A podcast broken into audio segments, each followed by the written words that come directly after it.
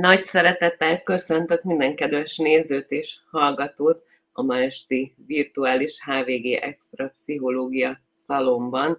Mai esténk témája lesz, ez pedig nem más, mint a női kérdések széles tárháza, ez tehát egy különleges este. Én nem tudom, hogy ma csak nők vagyunk-e itt, de többségében biztosan, úgyhogy indul a ma esti női kör, egy nagyszerű tanácsadó terapeutával, egy nagyszerű hölgyel, Jarovinski Verával, akinek nemrég jelent meg Női Körben című kötete. Ez adta az apropót, hogy beszélgessünk ma egy kicsit a női dolgokról. Szia Vera, már itt is Szia, vagy lettem. Szia! Integetek neked, remélem a hallgatóink, nézőink is integetnek majd nekünk, és ahogy mondtam, nyugodtan a beszélgetés folyamán is lehet már kérdezni, igyekszünk arra fele orientálódni mi is a beszélgetésben, ami benneteket érdekel.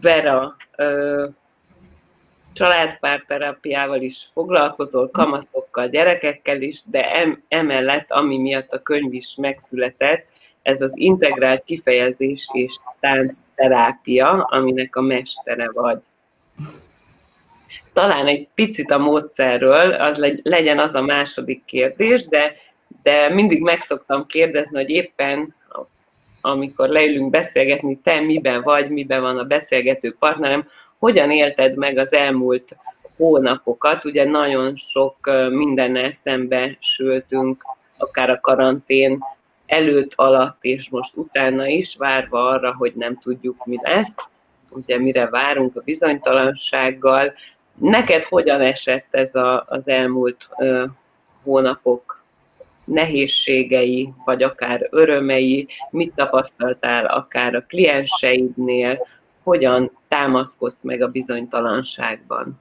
Hmm, először is üdvözlöm én is a nézőket, hallgatókat.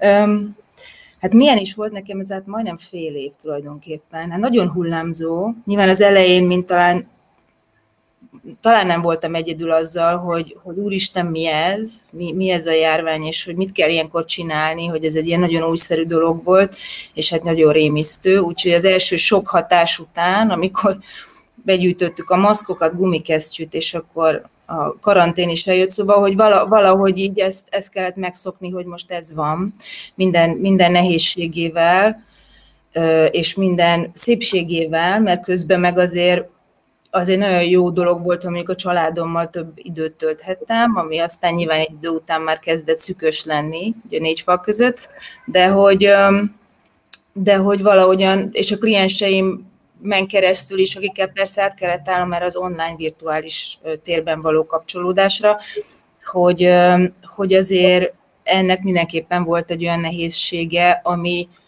a, a barátaim és a, és a munkatársaim között is történt, hogy egyszerűen ez a fizikai, személyes, valódi kapcsolódás, ez, ez, ez teljesen megszűnt. És akkor mit, csinál, szóval mit csinálunk ilyenkor, hogy mik azok az eszközök, amik segítenek rajtunk tulajdonképpen. Üm, úgyhogy ez, ez, ez mindenképpen nehéz volt, aztán valahogyan a, amikor ennek vége szakadt, akkor, akkor, akkor azt hiszem, hogy az volt egy ilyen nagyon felemelő érzés, hogy azt vettem észre nem csak magamon, hanem, hanem sokunkon, hogy, hogy elkezdtük értékelni jobban azt, ami van. Tehát az egészen hétköznapi helyzeteket, hogy én most le tudok ülni kávézni egy barátnőmmel, hogy, hogy úristen, hogy ez egy hónappal ezelőtt nem tudott megtörténni, és hogy valahogy ennek az eu, eufóriája is ott, ott lebegett aztán. Úgyhogy, úgyhogy nagyon hullámzó volt ez az egész fél év, és akkor most persze megint készülünk egy következőre. Most megint nagy kérdés az, hogy a, a futócsoportom mal hogy lesz, mint lesz, hogy át kell állni online-ra, vagy, vagy meg tudjuk-e tartani ezeket a fizika, fizikai térben lévő együttléteinket, szóval, és hát ugyanúgy a klienseimmel is, úgyhogy ez egy nagy kérdés, hogy, hogy hogyan tovább. Mi az, amire te tudsz támaszkodni, vagy szoktál támaszkodni, ha bizonytalan hmm. helyzettel szembesülsz? Hmm. Um, hát beszélgetek sok, sok, sok emberrel, aki körülöttem van, és akiket, akikben megbízom, akiket szeretek. Tehát az biztos, hogy, hogy az, hogy hogy én kommunikálom azt, hogy én hogy vagyok ezzel, vagy akár a bizonytalanságomat, az biztosan nagyon segít. Uh-huh. Persze nyúlok olyan eszköztárhoz is, ami, ami, ami nekem, nekem nagyon, nagyon autentikus, ez a, akár a mozgás, tehát az, hogy mondjuk leülök egy kicsit zenélgetni, és egy kicsit kikapcsolom így a, a, a mindennapi, hétköznapi ütemtervemet a fejemből, szóval, hogy ezek az ilyen olyan, olyan pillanatok, amikor töltődni tudok, hogy ezek azért, azért sokat számítanak és tudnak segíteni mindenképpen.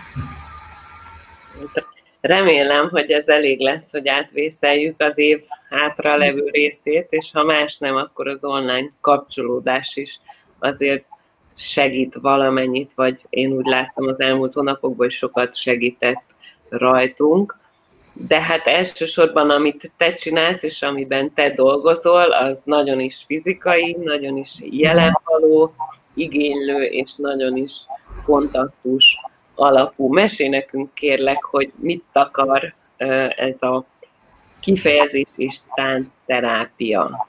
Uh-huh. A táncterápia az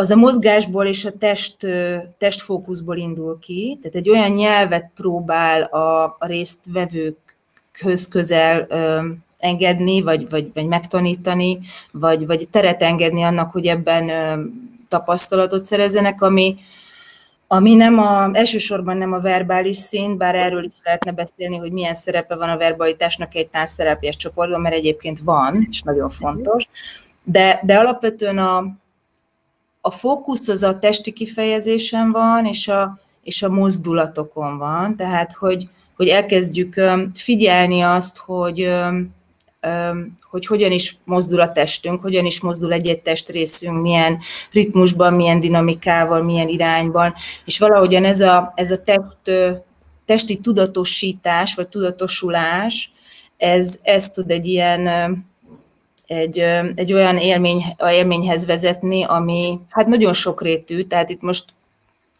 szerteágazó, hogy én most így merre tudnék ebből tovább lépni, de alapvetően ez a lényege, hogy nem ülünk és beszélünk, hanem nagyon sokat mozgunk, nagyon sokat kapcsolódunk páros, kiscsoportos feladatokban, vagy gyakorlatokban az, az, az a módszer, amit én tanultam, az, hogy integrált a nevében is benne van, tehát hogy még kiegészülnek ezek a mozgás folyamatok különböző művészetterápiás eszköztárral, festéssel, rajzolással, agyagozással.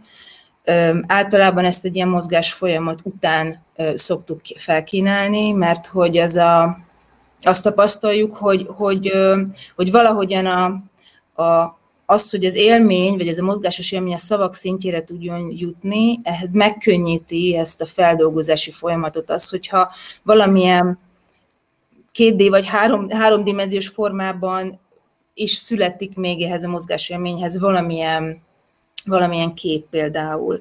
És nagyon sok felismerést tud születni még, még mondjuk egy rajzon vagy egy festményen keresztül is ahhoz kapcsolódóan, hogy én a mozgásban mit éltem meg, és aztán ezt egy picit könnyebb talán verbalizálni, de ez, ez nagyon egyénfüggő egyébként, hogy ki hogy tudja ezt használni. Vannak ilyen alapvető különbségek, mondjuk egy verbális terápia, amikor, amikor egy terapeutával beszélget az ember, vagy akár analitikus, teljesen mindegy, és, és a mozgásos, mondjuk a táncterápia között Hát abszolút. Szóval, hogy a, hogy a, hogy a táncterápia szemlélete az valahogy a, egy ilyen holisztikus szemlélet tulajdonképpen, tehát hogy nem választja el a, a testet a, a fejtől, vagy a testet az érzésektől és a gondolatoktól. Tehát ez egy nagyon, nagyon erős um, há, hármas szintű ö, ö, folyamat, amikor valahogyan a, a testi szintet, az érzéseket és a gondolatokat próbáljuk ö, integrálni egymásba. Míg mondjuk, hogyha beszélgetünk, azért legtöbbször kevésbé vagyunk tudatában annak, hogy értem, mit csinál a testünk, vagy hogy ülök, vagy, vagy hogy lélegzem. Szóval, hogy ott, ott, ott nagyon is inkább ez a, a kognitív szint az, ami dolgozik.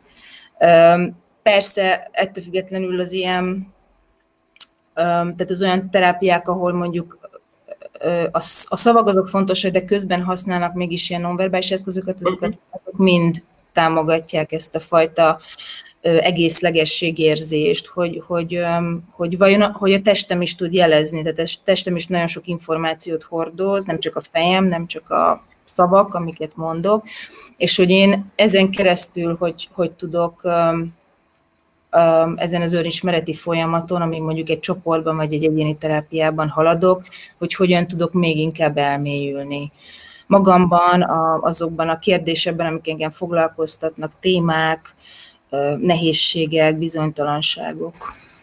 Ez alapján meg lehet mondani azt, hogy kinek ajánlható inkább, vagy, vagy ki az, akinél valószínűleg jobban működik egy ilyesfajta terápia, mint a hagyományos. Um,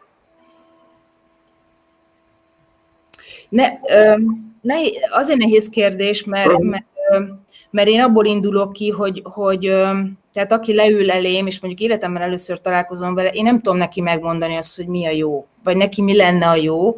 Nyilván, hogyha beszélgetünk, akkor benyomások születnek bennem, vagy keletkeznek bennem őróla, ha azt látom, hogy nagyon felszínesen lélegzik, hogyha másfél órán keresztül nem mozdul a teste, hogyha, hogyha nem tud érzéseket megfogalmazni például, akkor felmerül bennem a gyanú, hogy valószínűleg ő, ő, ő inkább van a fejében, és kevésbé tud valahogyan az ér, érzéseihez uh-huh.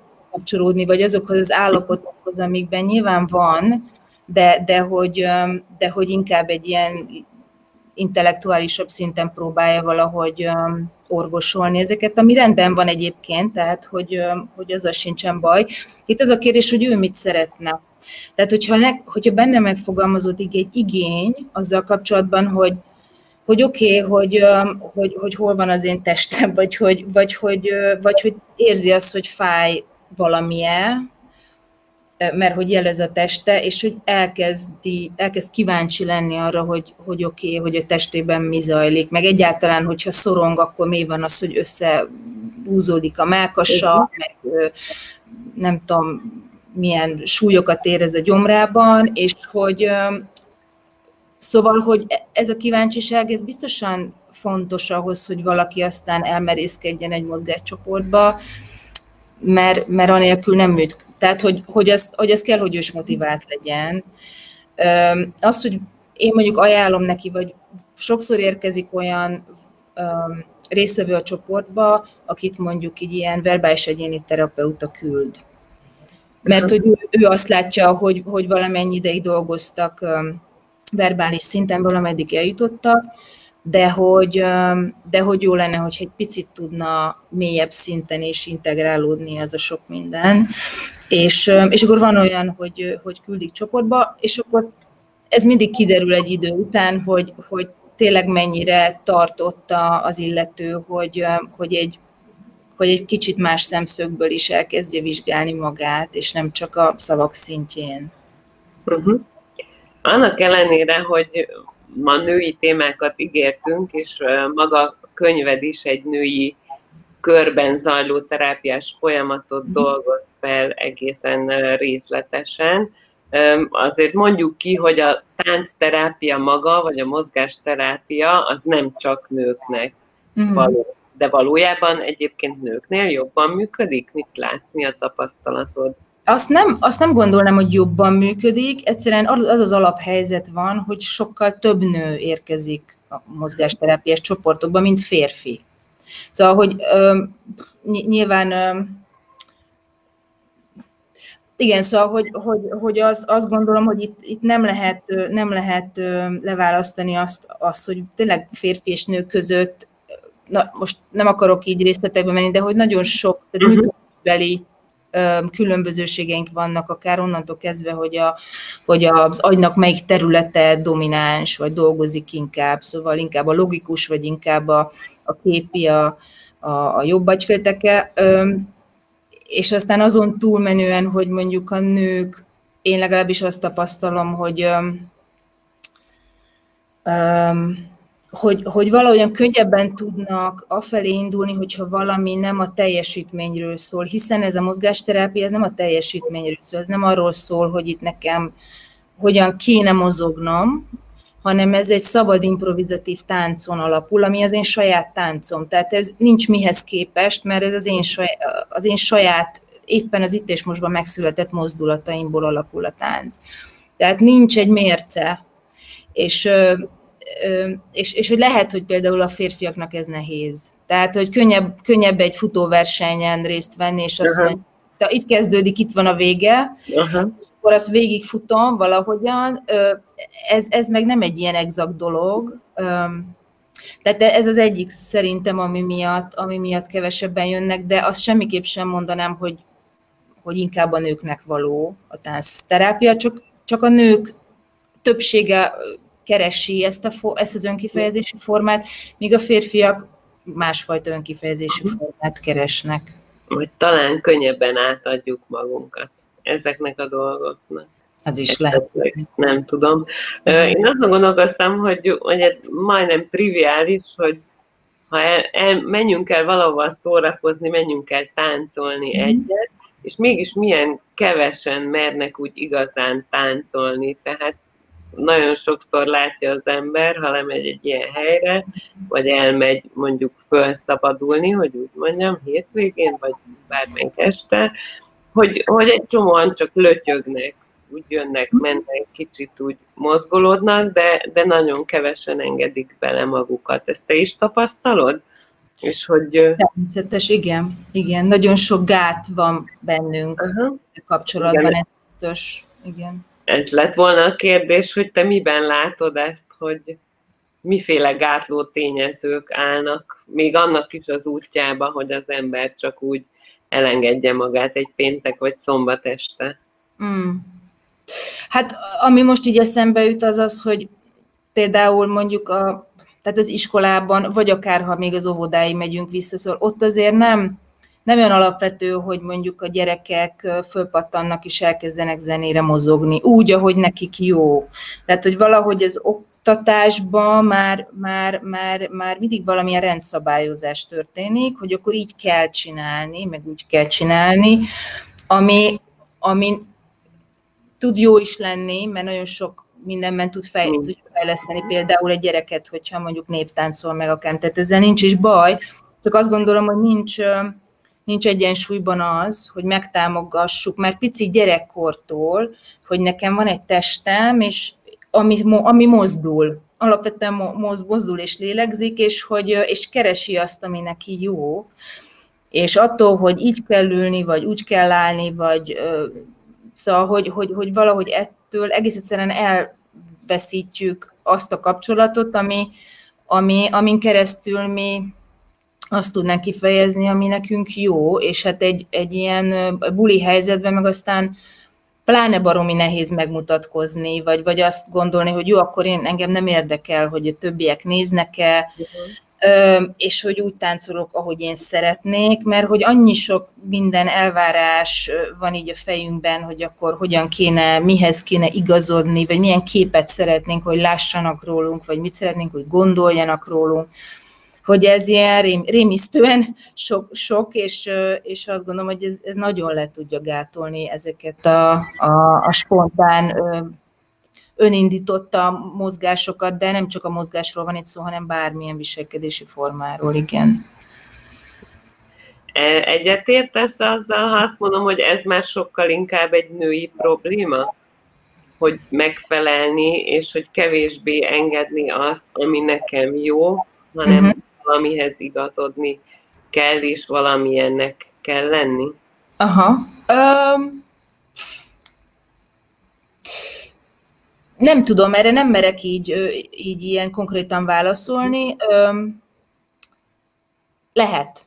Szóval, hogy le, lehet, tehát nyilván abból kiindulva, hogy, hogy, um, hogy valahogy most így kezdve onnan, hogy, hogy mondjuk a női szerep az, miket hordoz. Tehát az, hogy annyi sokféle szerepben meg kell jelennünk a világban, az, hogy dolgozunk valahol, az, hogy anyák vagyunk, az, hogy nők vagyunk, feleség, nem tudom. Szóval, de ugyanez a férfi oldalon is egyébként megjelenhet, tehát ezért nem tudom biztosan, de, de az, hogy, hogy mindenképpen van egy ilyen igényünk arra, hogy, hogy valahogyan ezekben a szerepeinkben jól tudjunk működni, és meg tudjunk felelni az elvárásoknak, hogy ez biztos. Igen. Uh-huh. A másik, amit mondtál, és valaki föl is hívta rá a figyelmet, uh-huh. hogy már az oviban elveszítjük a kapcsolatot magunkkal. Ezt még ha ki tudod egy picit bontani, hogy hogy érted, és, um, és mi van előtte, és mi van utána, vagy mi jön ebből.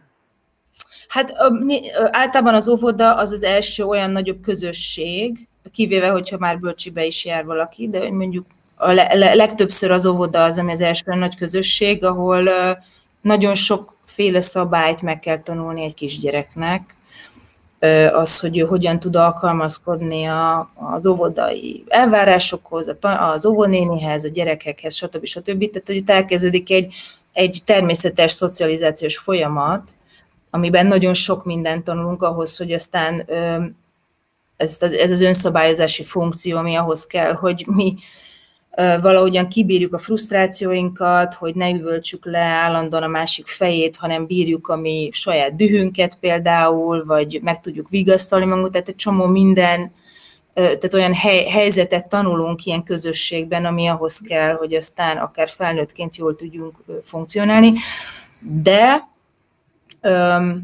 de ez tud úgy, úgy hatni, hogyha valahogyan túl, túl kontrolláló egy ilyen akár óvodai csoport, vagy akár az óvónéni, hogy, hogy valahogyan az a kisgyerek elkezd elbizonytalanodni saját magában, hogy, hogy most akkor én csinálhatom, nem csinálhatom, lehet-e, nem lehet. Tehát megkérdőjeleződik az, az, azok a vágyak, amik belülről jönnek, Uh-huh. És, és hát, hogyha alapvetően egy, egy picit szorongósabb kisgyerekről beszélünk, vagy aki nehezebben tud kapcsolódni, vagy, vagy, vagy több biztatásra lenne szüksége ahhoz, hogy megmutatkozzon, akkor ő inkább vissza fog húzódni még jobban, és akkor ez egy ördögi kör. Tehát, hogy egyre, egyre, egyre kevésbé fog megmutatkozni, egyre jobban fog szorongani, és akkor valószínűleg a harmadik évben már tényleg nem fog tudni a lelkesen kiállni a, az óvodai ünnepségen, és eldalolni valami szép dalocskát, ami egyébként lehet, hogy neki egy örömteli pillanat lenne, de hogy ott annyi minden rárakodik már szorongástól kezdve, hogy egyszerűen elveszti valahogy ezt az örömteliségét. Uh-huh. Nézzük akkor meg egy picit közelebbről a, a testünkkel való kapcsolatot, hiszen úgy érzem, én legalábbis úgy érzem, hogy az egésznek ez az alapja hogy az ember úgy valamilyen egyensúlyba kerüljön a testével, ami azért is furcsa, mert látszólag minden nap kapcsolatban vagyunk a testünkkel, hiszen szép ruhába öltöztetjük, kiszínezzük akár egy szép sminkkel, fontos az, hogy hogy áll a hajunk, hogy nézünk ki, hány kilók vagyunk, erről már ne is beszéljek, minek milyen alakja van. Tehát látszólag rengeteget foglalkozunk a testünkkel, igen. De valahogy például a történeteidből is az derült ki számomra, hogy ez nem egyértelmű, és igazából ez, ez csak egy felszín ne valaminek, ami mögött nagyon-nagyon sok más dolog van. Igen, a felszín, tehát ha a bőrünket pirosítjuk, meg a hajunkat színezzük, tehát ami kívül van, tulajdonképpen a bőrünk határa és az azon kívül lévő részeink, és hogy, hogy ez egy, ez egy Szóval, hogy ez arról szól, hogy mi hogy nézünk ki, ami persze fontos, tehát ez része a mi identitásunknak, hogy milyen ruhát hordunk, vagy hogy uh-huh.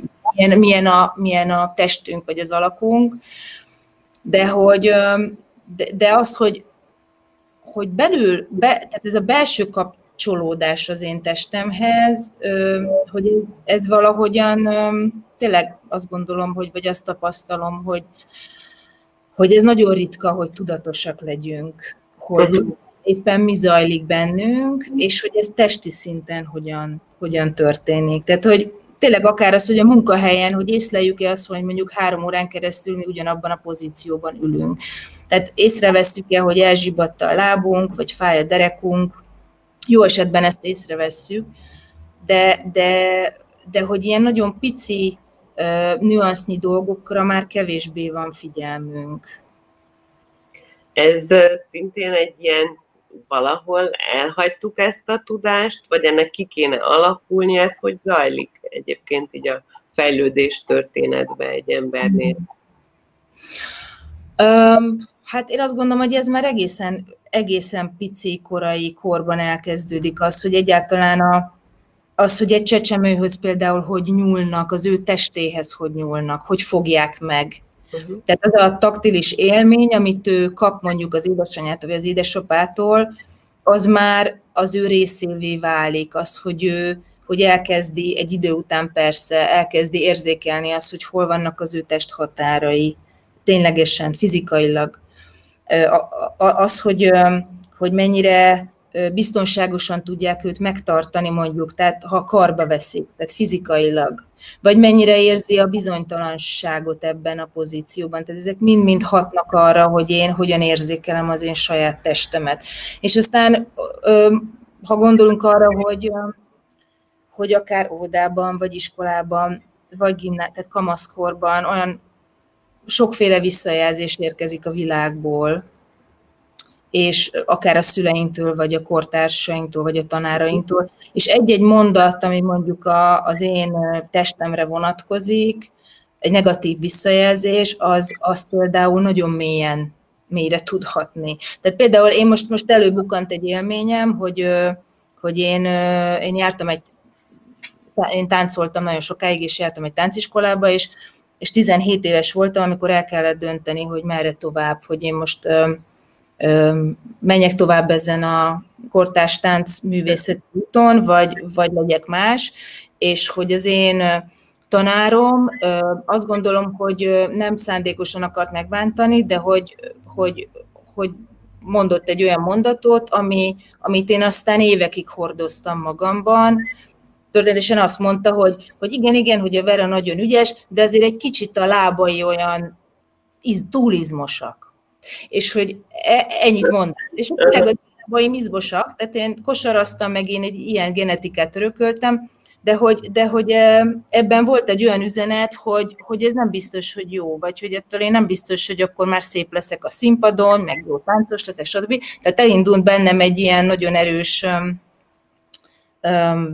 hát ilyen szorongás, hogy akkor én tulajdonképpen az én lábaim azok megmutathatók-e, vagy nem. És ebből aztán az lett, hogy én sok-sok évig én nem tudtam megmutatni a lábamat. Tehát, hogy én nem tudtam sortot fölhúzni, nem tudtam rövid szoknyát fölvenni, mert az a kép alakult ki bennem, hogy nekem hát magamban leforítva rondák a lábaim.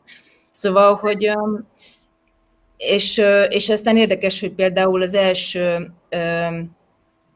amikor én képzésbe jártam a, az IKT-ba, a társadalapjas képzésre, akkor minden évnek a végén volt lehetőség egy ilyen szólót táncolni, uh-huh. ahol behívtunk közönséget, és ilyen három-négy perces szólót táncoltam mindenki, és az én első szólom az erről szólt, hogy azt, azt csináltam, hogy kifeszítettem egy vásznat, csináltam rá a lábaimnak két lyukat, a karjaimnak két lyukat, meg a fejemnek, és hosszú-hosszú percekig az, az volt az én folyamatom, hogy, hogy az én két lábamat elkezdtem kidugni a két lyukon, tehát meg, elkezdtem megmutatni a lábaimat, ami aztán a karjaim is és a fejem is, de hogy, hogy ez egy olyan katartikus élmény volt a számomra, hogy, vagy ilyen gyógyító élmény, hogy én akkor most itt van a pillanat, hogy én felvállalom az én izmos lábaimat, de, de, de ez körülbelül tíz évvel később történt, vagy nem is tudom, öt vagy hat, nem tudom. Szóval, hogy,